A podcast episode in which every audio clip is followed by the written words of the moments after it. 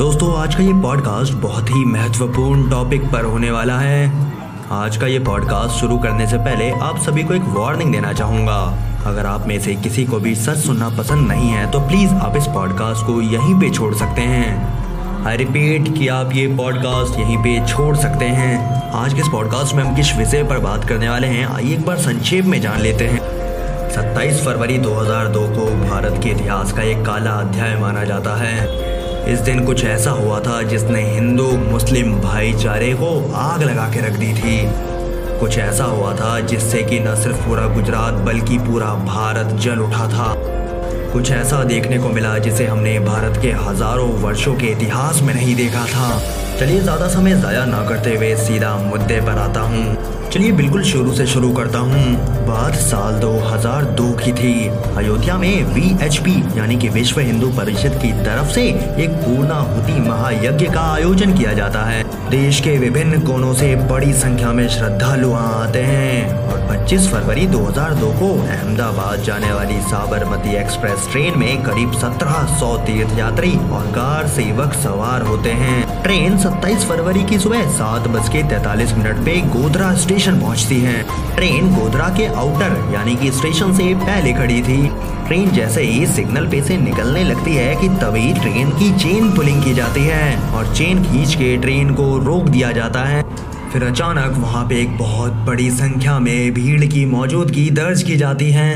भीड़ तेजी से ट्रेन की तरफ बढ़ती हुई दिखाई देती है और देखते ही देखते भीड़ का गुस्सा ट्रेन के ऊपर उतरने लगता है।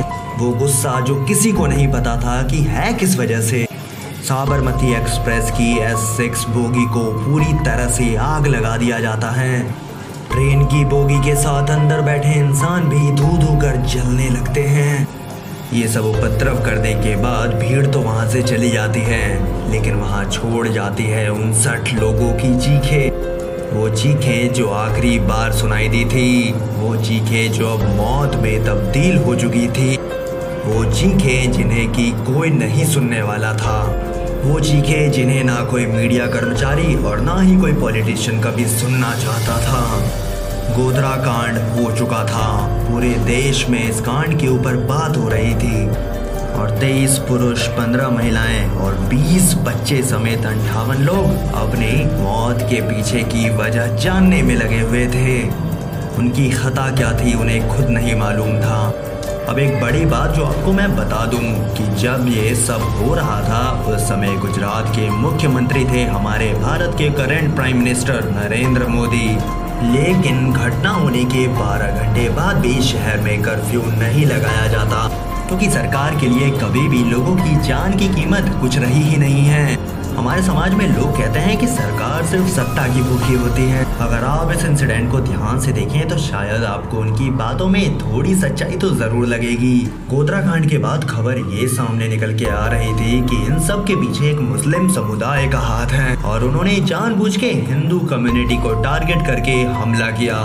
अब इतना सब हो चुका था तो सांप्रदायिक दंगा फैलना कोई ज्यादा बड़ी बात होती नहीं और हुआ भी वैसे ही। पूरे गुजरात में सांप्रदायिक दंगे फैल चुके थे। हिंदू समुदाय गोधरा में हुए अपने लोगों की मौत का बदला लेने के लिए मैदान में उतर चुका था और मुस्लिमों को घरों से निकाल कर मारा जा रहा था। हर तरफ खून ही खून दिख रहा था। हर तरफ चीखें ही चीखें सुनाई दे रही थी लेकिन इन सबको मैनेज करने वाला, कंट्रोल करने वाला कोई भी नहीं था। सरकार गहरी नींद में सो चुकी थी। प्रशासन गहरी नींद में सो चुका था।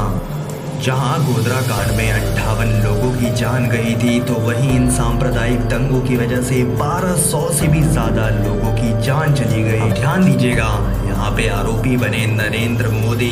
गुजरात के उस समय के मुख्यमंत्री नरेंद्र मोदी पे ये आरोप लगा कि उन्होंने दंगाइयों को रोकने के लिए पर्याप्त कदम नहीं उठाए, उन्होंने प्रशासन को सही टाइम पे ऑर्डर नहीं दिए। जिस दिन गोधरा में ये सब हुआ उसी शाम SIT की एक मीटिंग हुई और मीटिंग में एक बड़ा दावा किया गया।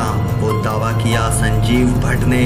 आईपीएस संजीव भट्ट ने यह दावा किया था कि मोदी ने हिंदुओं की प्रतिक्रिया होने देने की बात कही, यानी कि हिंदू गोधरा कांड के विरोध में जो भी करना चाहें उन्हें करने दो, हमें इससे कोई फर्क नहीं पड़ता। लेकिन बाद में एसआईटी ने संजीव भट्ट के आरोपों को गलत माना और उन्होंने ये कहा कि 27 तारीख को हुए उस मीटिंग में संजीव भट्ट मौजूद ही नहीं थे, संजीव भट्ट मीडिया को बरगलाने की साजिश कर रहे हैं। राज्य के मुख्यमंत्री पर वैसे भी बिना सबूत के आरोप लगाना आपके लिए खतरनाक साबित हो सकता है। अब इसके बाद एक कॉन्स्पिरेसी और सामने आती है जिसमें ये साबित करने की कोशिश की गई कि विलन मोदी ही है। दरअसल कार सेवकों के शवों को गोधरा से अहमदाबाद लाने का फैसला हुआ। पुलिस और प्रशासनिक अधिकारियों ने इसका विरोध किया। द नमो स्टोरी के लेखक के अनुसार मोदी सरकार के मंत्री हरेन पांड्या ने भी इसका विरोध किया था। और मजे की बात पता है क्या है, 2003 में हरेन पांड्या की हत्या कर दी गई और इसके लिए उनके पिता ने मोदी जी को कटघरे में खड़ा कर दिया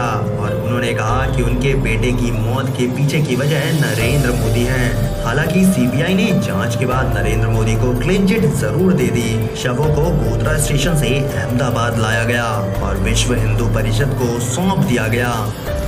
उस वक्त शहर में कर्फ्यू नहीं लगा था और जल्दी ही अहमदाबाद में दंगे फैल गए थे, जिसके कॉन्सिक्वेंसेस क्या हुए ये मैं ऑलरेडी आपको इस पॉडकास्ट में बता चुका हूँ। राजनीतिक लोगों के इंटरफेरेंस की वजह से गोधरा कांड को और उसके बाद हुए हिंसों को सांप्रदायिक करार दे दिया गया। गोधरा कांड को रफा दफा करने की पूरी कोशिश की गयी। 58-59 लोगों की बिना किसी गलती के मौत को नजरअंदाज किया गया। ये देश कभी भी गोधरा कांड के कातिलों को माफ नहीं करेगा, ना सरकार को माफ करेगा, ना प्रशासन को माफ करेगा। अब पॉडकास्ट विद रवि मिश्रा के इस एपिसोड में सिर्फ इतना ही। ऐसी और कड़वे और सच एपिसोड्स देखने के लिए हमारे चैनल को सब्सक्राइब कर लें और अगर आप स्पॉटिफाई पे सुन रहे हैं तो फॉलो भी जरूर कर लें। मिलते हैं अब पॉडकास्ट विद रवि मिश्रा के अगले एपिसोड के साथ, तब तक के लिए जय हिंद।